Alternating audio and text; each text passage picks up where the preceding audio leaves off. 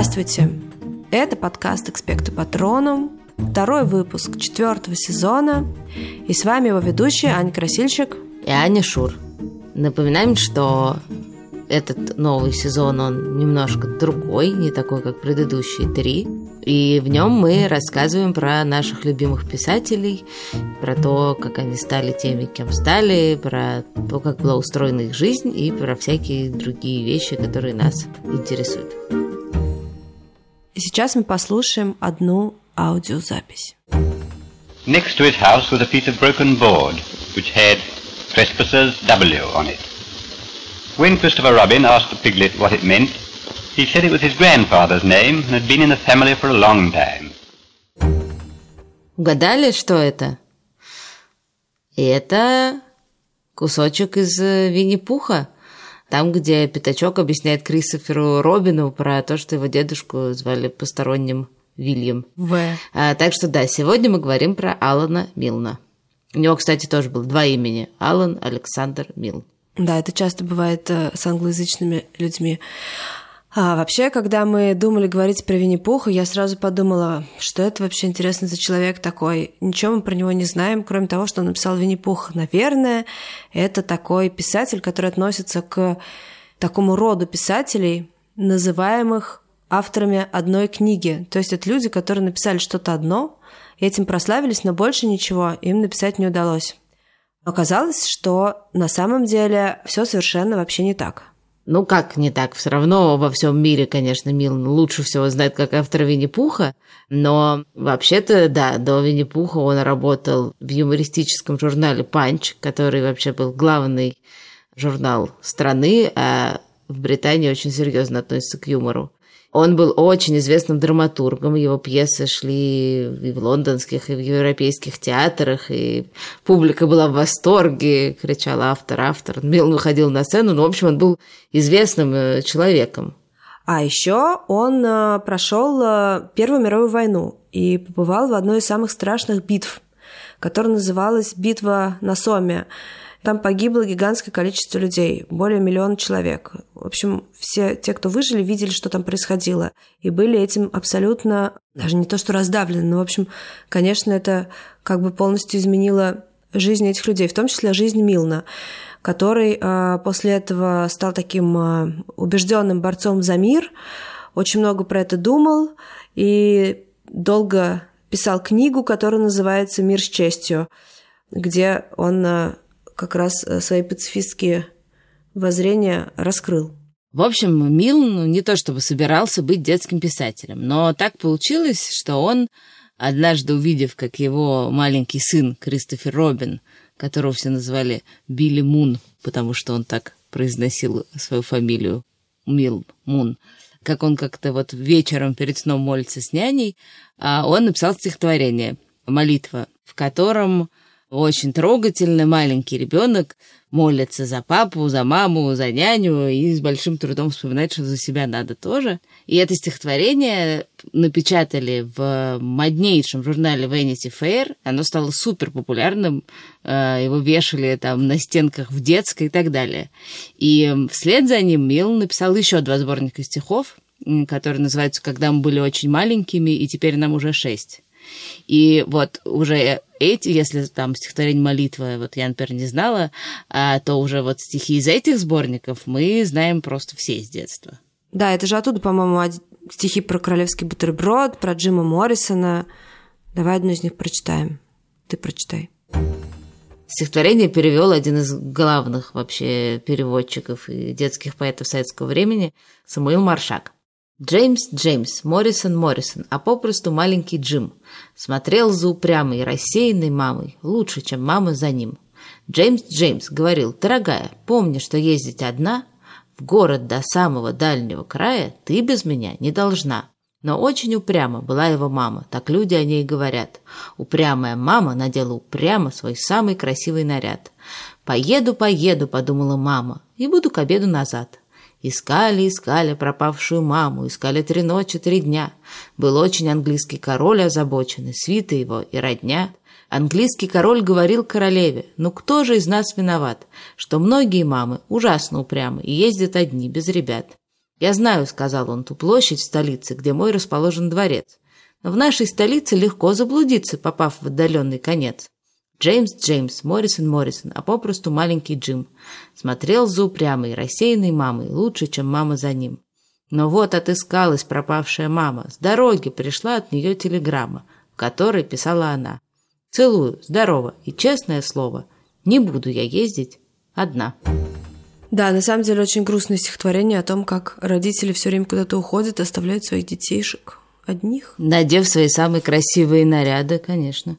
А еще примерно тогда же они стали часто уезжать из Лондона. А, они ездили в Сассекс э, за город и проводили там много времени. У них там был дом, и это место называется Кочфорд. И, собственно, как раз в этом Кочфорде а, Милн начал придумывать Винни-Пух, и, собственно, в Винни-Пухе описано вот это вот, ну, не знаю, поместье, не поместье, но вот этот вот дом, этот сад, этот лес вокруг, все вот это.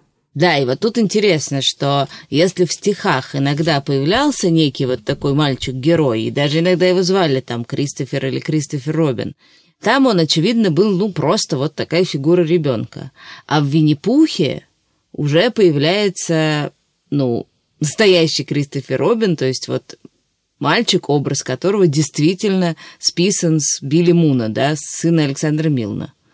И более того, книжка вышла с иллюстрациями Шепарда, и, возможно, вы их даже видели. Это, в общем-то, классические иллюстрации Винни-Пуха. И мальчик, который на этих иллюстрациях, это буквально Шепард вот приезжал и срисовывал его с Кристофера Робина, то есть с Билли Муна. Интересно, что Кристофера Робина срисовали буквально на картинках, но при этом мальчик э, в этой книжке, он как бы не мальчик на самом деле.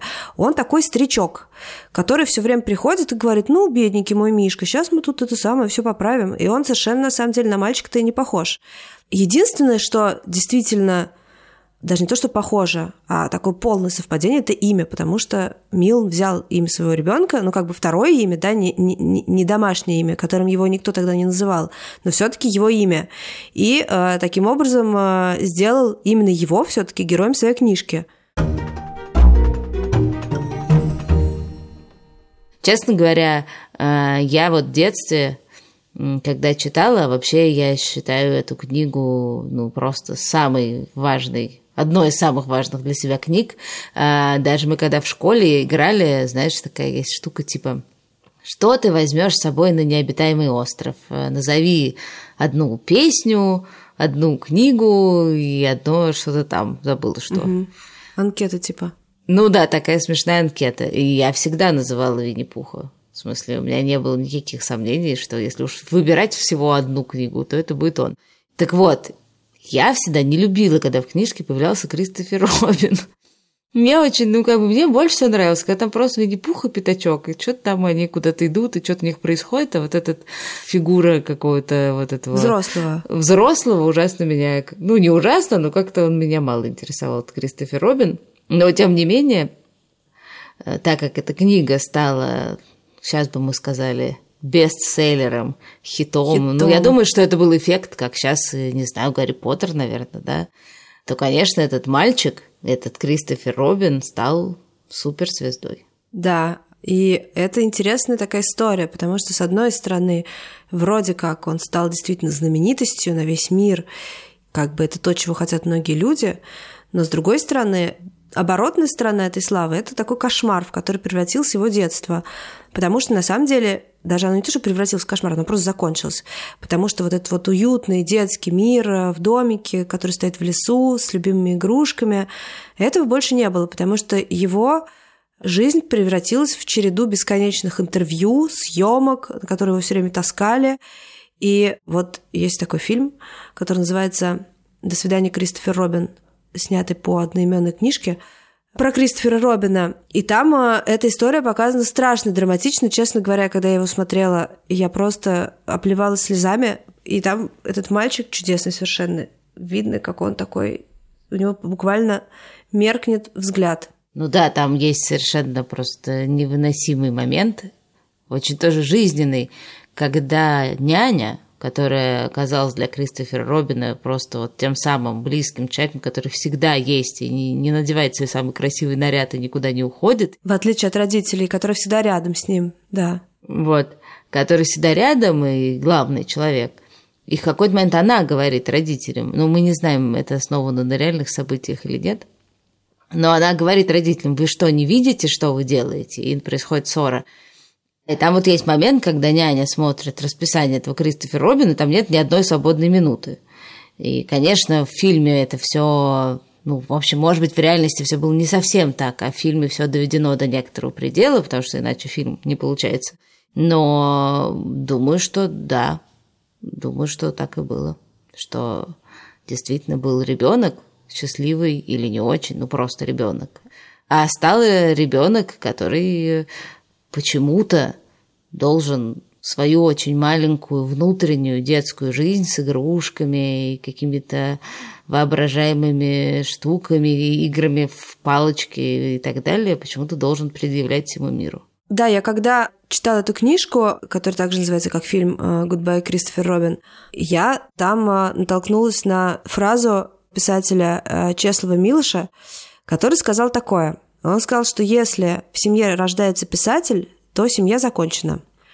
И на самом деле это очень точно. Ну вот ровно так закончилось детство Кристофера Робина, потому что оно стало основой для книжки. И я уж не знаю, прям ли так все было в реальности, как в фильме, но в фильме Милна остался на несколько дней с Кристофером Робином, они начали играть, они остались без няни, мама там была совершенно бесполезная, но няня была очень полезной. Няне пришлось уехать на несколько дней, потому что у нее умирала мама. Подожди, мама тоже была полезная. Мама придумала голоса для всех игрушек. Да, она придумывала голоса для зверушек, но больше она не делала ничего, судя по всему. Ну и что, это тоже Не знаю, нет, важно. мне кажется, это маловато для мамы. Но неважно, в общем, эта чудесная няня уехала, они остались вдвоем, и он сначала вообще не понимал, что делать, потом они начали играть. И он как бы действительно увлекся, но как, э, я думаю, каждый писатель, он не просто увлекся игрой, а он сразу начал про это думать как про какую-то почву для того, чтобы сделать какой-нибудь текст. Погоди, то есть ты хочешь сказать, что когда ты играешь э, со своим сыном Федей или разговариваешь со своими детьми Петей и Соней, что ты тоже из этого как бы в голове сразу делаешь текст? Ну вот, э, когда я писала э, книжку про Уналашку, я же очень много использовала Петиных реальных фраз и каких-то историй. И я реально себя ловила на том, что он мне, например, что-нибудь говорит, а я как бы не слышу, что он мне говорит. Я выхватываю оттуда какое-то... Чертики-бортики. Да, какое-то мясо для того, чтобы это употребить. И буквально были ситуации, когда он мне что-то рассказывает, а я достаю телефон и начинаю записывать какие-то кусочки. И я все время думала, что это как бы нечестно, потому что я в первую очередь должна его слушать, а не использовать. Вообще, насколько э, этично, чтобы родитель, если он писатель, использовал э, своего ребенка в качестве такого пушечного мяса для текста. И на самом деле тут, мне кажется, может быть и шире разговор, не обязательно речь о детях. Можешь ли ты использовать своих родителей и их истории? Можешь ли ты использовать своих друзей и их истории? Можешь ли ты использовать э, любых каких-то людей вокруг? Но если ты не можешь... То, а из чего ты будешь писать тогда? Ты не будешь писателем. Угу. Кажется, у тебя нет особенно выбора. Ты можешь просто не быть писателем, но я даже не уверена, что тут есть выбор. Насколько я понимаю, если человеку хочется писать, то он пишет и не может остановиться. Ну, на самом деле, еще интересно, что про это думает жертва. Ну, то есть, как сказать, жертва. Жертва и герой. Слушай, ну, э, мне, конечно, как сказать, немножко страшно, но вообще-то мы же можем э, буквально спросить у жертвы этого процесса, что, что она думает по этому поводу. Я имею в виду Петю. Действительно, есть же Петя в соседней комнате, он немножечко в той же роли. Сейчас я его позову. Петь! Петя! Иди в подкаст. А? Подкаст. Он идет. Петь, привет. Привет. Да, ну слушай, вот э, мы тебя призвали, значит, в качестве живого Кристофера Робина, точнее, человека, чьи привычки и словечки легли в основу образа Марковкина, э, героя Уналашки. Сам себя ты как бы узнаешь э, в этом Марковкине? Я не особо ассоциирую персонажа книжки с собой. Есть истории, которые, да, взяты из реальной жизни и которые были со мной, но это особо не меняет как-то мое отношение к главному герою, что вот это я как бы. И когда я увидел спектакли, ну, для меня это было не то, что играют как бы какие-то истории со мной, а было то, что играют книжку именно. Но как ты вот тогда отреагировал, когда книжка только вышла, и ты вдруг себя в ней обнаружил? Ну, приятно было. И тебе не было странно, что как бы твою жизнь вытащили куда-то? Ну, считаю то, что книжку написала моя мама, не особо. Интересно, что при этом, а, когда мы ездили на премьеру спектакля по Налажке в Ижевск, там очень многие актеры и люди, которые работали в театре, Петю называли все время Марком. И это было очень, очень это странно. так странно, господи, кринж, как говорят дети. Ну да, ну, конечно, все-таки Петю нельзя сравнить с Кристофером Робином, потому что его все-таки не узнают на улице и не заставляют все время выступать с интервью, и такой славы у него, к счастью, нету. Но вообще-то у нас в стране был такой мальчик, у которого была такая слава. И книжка его папы была такая знаменитая, что издавалась какими-то миллионными тиражами, и была, мне кажется, в доме у каждой семьи. И это Денис Драгунский, сын Виктора Драгунского, автор Денискиных рассказов. Поэтому, вообще-то, мы можем у него узнать, как он себя чувствовал и каково это быть э, сыном знаменитого писателя. Пожалуй, я ему позвоню. Здравствуйте, Денис Викторович. Здравствуйте, здравствуйте. Наверное, вам эти вопросы задавали миллион раз, но у нас такая тема, что мы не можем их не задать. Каково это ощущение, когда ты реальный мальчик, а про тебя пишут книжку, и все тебя ассоциируют с этим героем? Это ощущение возникает не в детстве. У меня, например, это ощущение возникло, когда мне стало лет, может быть, 25, может быть, в университете, пожалуй. Но по-серьезному это ощущение у меня возникло лет в 30. А возникло оно у меня таким образом. Я уже взрослый человек. У меня э, дочка ходит уже в первый класс. Я работаю в дипломатической академии. У меня есть жена, квартира, машина, дача, зарплата. И тут-то на меня и накидываются мамы и папы, которые своим детям показывают на меня пальцем и говорят, вот это вот дядя, который кашу из окна выливал, это и есть Дениска. И это, так сказать, было немножко смешно. Сначала смешно, а потом это надоедало. Ну, а потом как-то я к этому отнес, стал относиться очень хорошо и даже считаю, что это, в общем-то, довольно редкая удача. Потому что, ну, сколько таких людей, про которых книжку написали. Не просто написали книжку, как про какого-нибудь там знаменитого человека, написали про него книжку, там, его биографию и так далее. А вот это действительно легендарная такая фигура, э, миллионные тиражи, дети уже там сколько-то поколений детей, четыре поколения детей это читают и говорят «Дениска, Дениска». Я прихожу в школы и рассказываю им, говорю, вот я Дениска, я лысый, старый, мне 71 год, вот у меня дочь значительно старше ваших мам и пап, вот, ну и вот, а им очень интересно узнавать, что там было на самом деле, как там э, мы в школе дружили, про Мишку, про Аленку, про учительницу, про все на свете, про такие несовпадающие с современностью мотивы тогдашней жизни, коммунальная квартира, там автоматы с газированной водой, ну и всякая такая штука. И я чувствую себя просто замечательно в этой связи. Я считаю, что это огромное везение, подарок судьбы. У нас э, речь идет в этом подкасте про Милна. У его сына э, Кристофера было очень много по этому поводу разных переживаний. Но а... вы знаете, что с Милном-то связано? Это тут виноват не Милн, не Кристофер виноват. Дело в том, что это сказка совершенно полная. Там же совершенно ничего не написано про реальную жизнь Кристофера Робина. Верно же? Ну, Какие-то да. приключения мальчика и Мишки. Но дело в том, что Кристофер, как мы знаем, это, это Британия, это серьезная какая-то школа, и его там задразнили. Это вина вот этих вот злых мальчиков из закрытой школы, понимаете? И поэтому он ужасно обозлился из-за этого. Да, это действительно так. Его ужасно булили в школе, его дразнили. И вот мы в самом начале слышали, как Мил читает кусочек Свинни-Пуха, слышали его голос. И вообще-то там был и голос маленького Кристофера Робина, который э, читал и пел стихотворение Милна. И эту пластинку в школе, где он учился, где его булили, его однокашники все время ставили ему, издеваясь над ним. И в конце концов он э, разломал ее на маленькие кусочки и выкинул куда подальше. В общем, ужас какой-то. В общем, булили не то слово. Его дико булили, и этими цитатами все время его как-то в спину провожали. И еще что-то нет, там было отвратительно. Да, уж не знаю опять, так это было или нет, но в фильме так четко считывается, что после школы он решил пойти на войну. Кристофер Робин, уже началась Вторая мировая война. Да, это тоже в фильме очень э, драматично, потому что Милн э, вот как раз говорил, что вот э, Первая мировая должна была закончить все войны, а, а случилась Вторая. Собственно, как известно, люди, которые участвовали в Первой мировой, не знали, что она первая. И, в общем, он, да, ему пришлось, потому что Кристофер Робин очень хотел пойти на войну. Кстати, он не Кристофер Робин, а Кристофер, потому что этот человек потом всегда подписывался Кристофер Милн. Он второе свое имя вообще не использовал.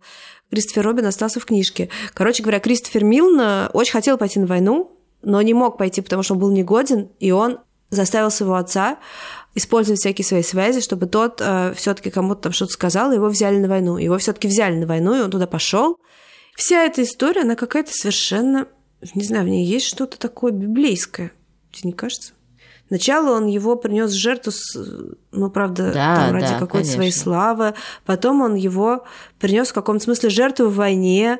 Просто какой-то какой-то очень такой мифологический сюжет.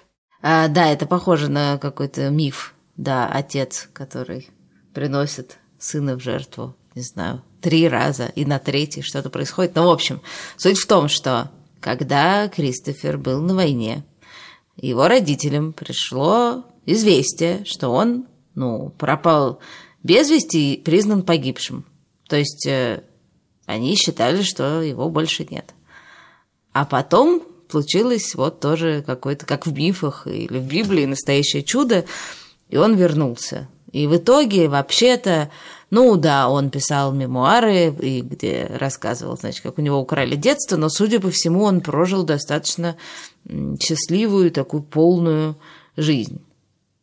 Какой-то у него был магазинчик книжный. Жены. Да, да. Я думаю, что еще такая штука, что в разные моменты своей жизни человек э, склонен по-разному ее оценивать. И даже не только в разные моменты жизни, а просто в разном настроении. С одной стороны, он э, говорил такое.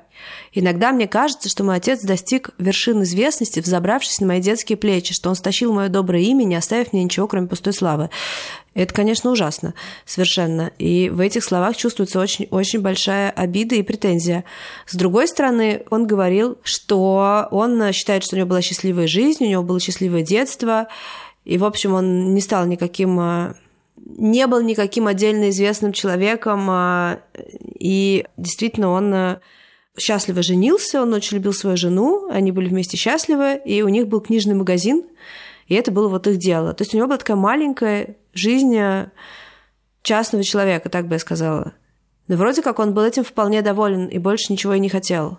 Да, но все равно получается, что всю его жизнь так или иначе определила эта книга. И книга, которая, ну, сделала счастливыми огромное количество детей по всему миру и сделала бессмертным его, этого Кристофера Робина, она же лишила его детства, да, и из человека превратила этого ребенка в персонажа. Да, и на самом деле она сыграла такую злую шутку. Действительно, это книга, великая книга, которая вообще, на самом деле, изменила мир. О ней есть какое-то огромное количество разных всяких теорий, там, социологических, философских, очень разные умные, приумные ученые там про нее писали какие-то исследования и прочее, прочее, и которая действительно сделала счастливыми кучу детей и сделала детство кучи детей, а она как бы сожрала э, своих создателей, просто съела обоих Милнов, и того, и другого. Проживала и выплюнула. Но я думаю, да, что когда вот тебе, сколько там ему было, пять, шесть, и ты как бы ребенок, которому подходит на улице, и это еще, заметьте, это до интернетные времена, то есть э, как-то его опознавали – и которого все время все что-то спрашивают, и чьи любимые игрушки становятся как бы любимыми игрушками всех других детей. Это как если у тебя, знаешь, обидно даже, когда у тебя один ребенок отнимает игрушку, а тут у тебя как будто все дети мира Весь отняли мир. твоего любимого медвежонка. Не хотела бы я так. И твоего медвежонка, и твоего папу, и вообще все. И вообще это интересно, потому что все же мечтают о славе. Ну, может быть, не все. Есть очень умные люди, которые не мечтают о славе. Но большинство людей все-таки мечтают о славе. И это как бы что-то классное. Но тут эта история очень прозрачно нам показывает, как бы как выглядит обратная сторона славы и какой пыткой она может обернуться для человека. Ну, особенно, когда этот человек пришел к славе не сам по себе, а его туда более-менее насильно притащили. Да. Ты как бы все растешь и растешь, и ты чего-то делаешь, и ты там чем-то занимаешься, а ты все равно для всех по-прежнему тот самый мальчик в шортиках Коротких с медвежонком, да. который вот может помочь э, Винни-Пуху и Пятачку и Сове решить все их насущные проблемы.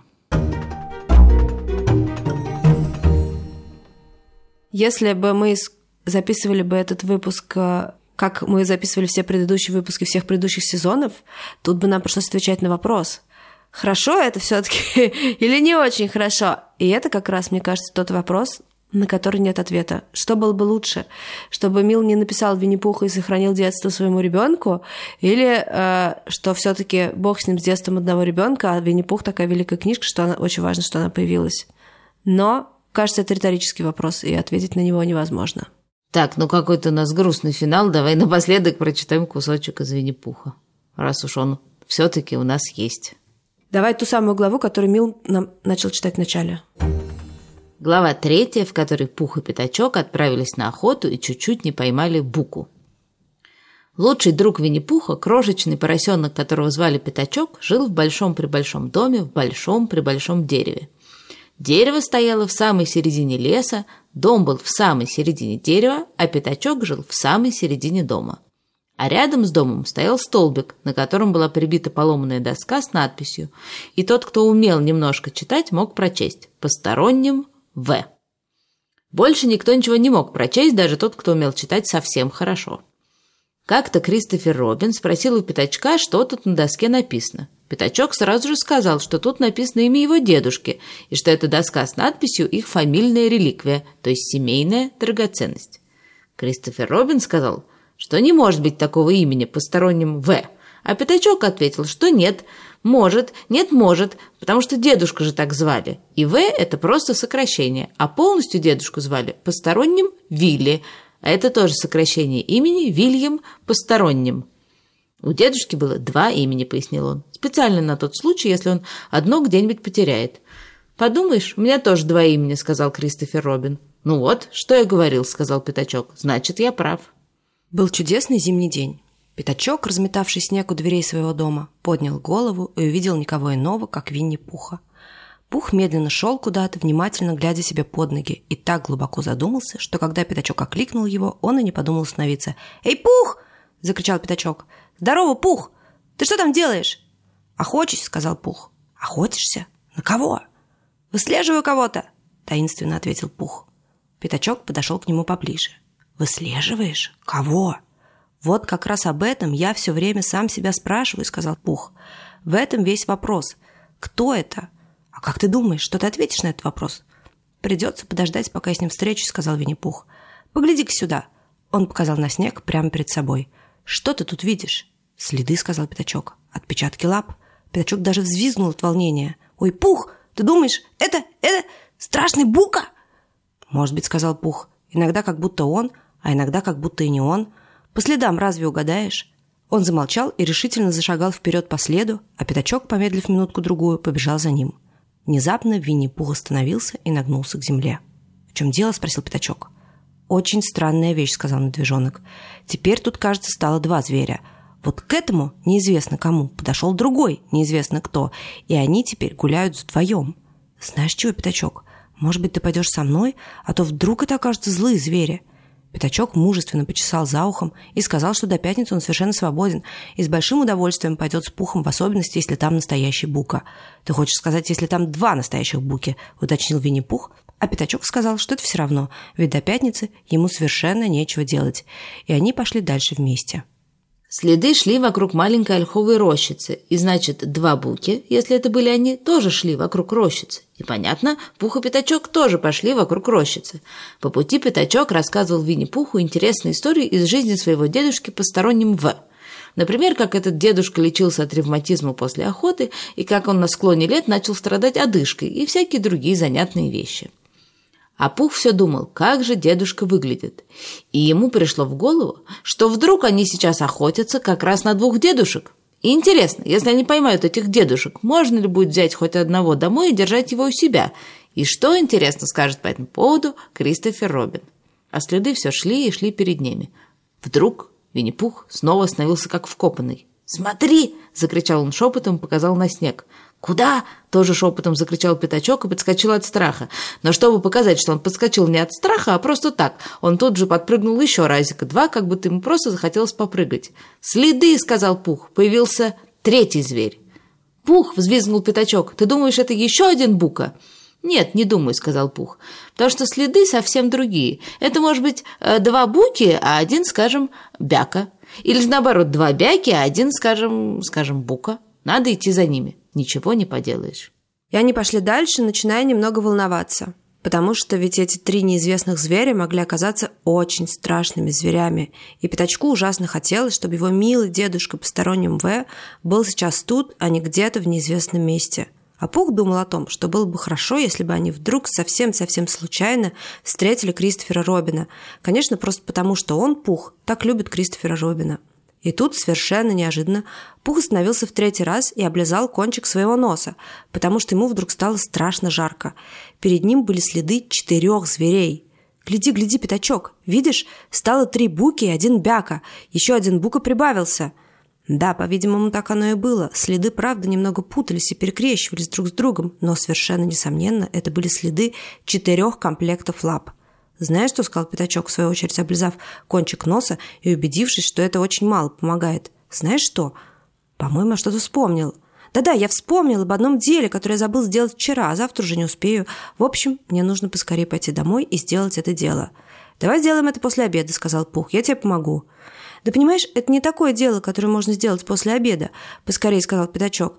«Это такое специальное утреннее дело. Его обязательно надо сделать утром, лучше всего часов...» «Который сейчас часто говорил?» «Часов двенадцать», — сказал Пух, посмотрев на солнце. «Вот-вот, как ты сам сказал, часов двенадцать. Точнее, от двенадцати до пяти минут первого. Так что ты уж на меня не обижайся, а я... Ой, мама, кто там?» Пух посмотрел на небо, а потом, снова услышав чей-то свист, взглянул на большой дуб и увидел кого-то на ветке. «Да это же Кристофер Робин», — сказал он. «А, ну тогда все в порядке», — сказал Пятачок. «С ним тебя никто не тронет. До свидания». И он побежал домой, что было духу, ужасно довольный тем, что скоро окажется в полной безопасности. Кристофер Робин не спеша слез с дерева. «Глупенький мой Мишка», — сказал он. Чем это ты там занимался? Я смотрю, сначала ты один обошел два раза вокруг этой рощицы, потом пятачок побежал за тобой, и вы стали ходить вдвоем. Сейчас, по-моему, вы собирались обойти ее в четвертый раз по своим собственным следам. «Минутку», — сказал Пух, подняв лапу. Он присел на корточки и задумался глубоко-глубоко. Потом он приложил свою лапу к одному следу. Потом он два раза почесал за ухом и поднялся. «Да», — сказал он, — «теперь я понял», — добавил он. «Я даже не знал, что я такой глупый простофиля», — сказал Винни-Пух. «Я самый бестолковый медвежонок на свете». «Что ты? Ты самый лучший медвежонок на свете», — утешил его Кристофер Робин. «Правда?» — спросил Пух. Он заметно утешился. И вдруг он совсем просиял. «Что не говори, а уже пора обедать», — сказал он. И пошел домой обедать. На этом мы с вами прощаемся и, как обычно, в самом конце благодарим всех тех, кто работал над этим подкастом. А именно, нашего редактора Ирку Литеевскую, звукорежиссера Павла Цурикова, композитора Михаила Срабьянова, расшифровщика Кирилла Гликмана и фактчекера Александра Бабицкую. Всем пока! Пока-пока!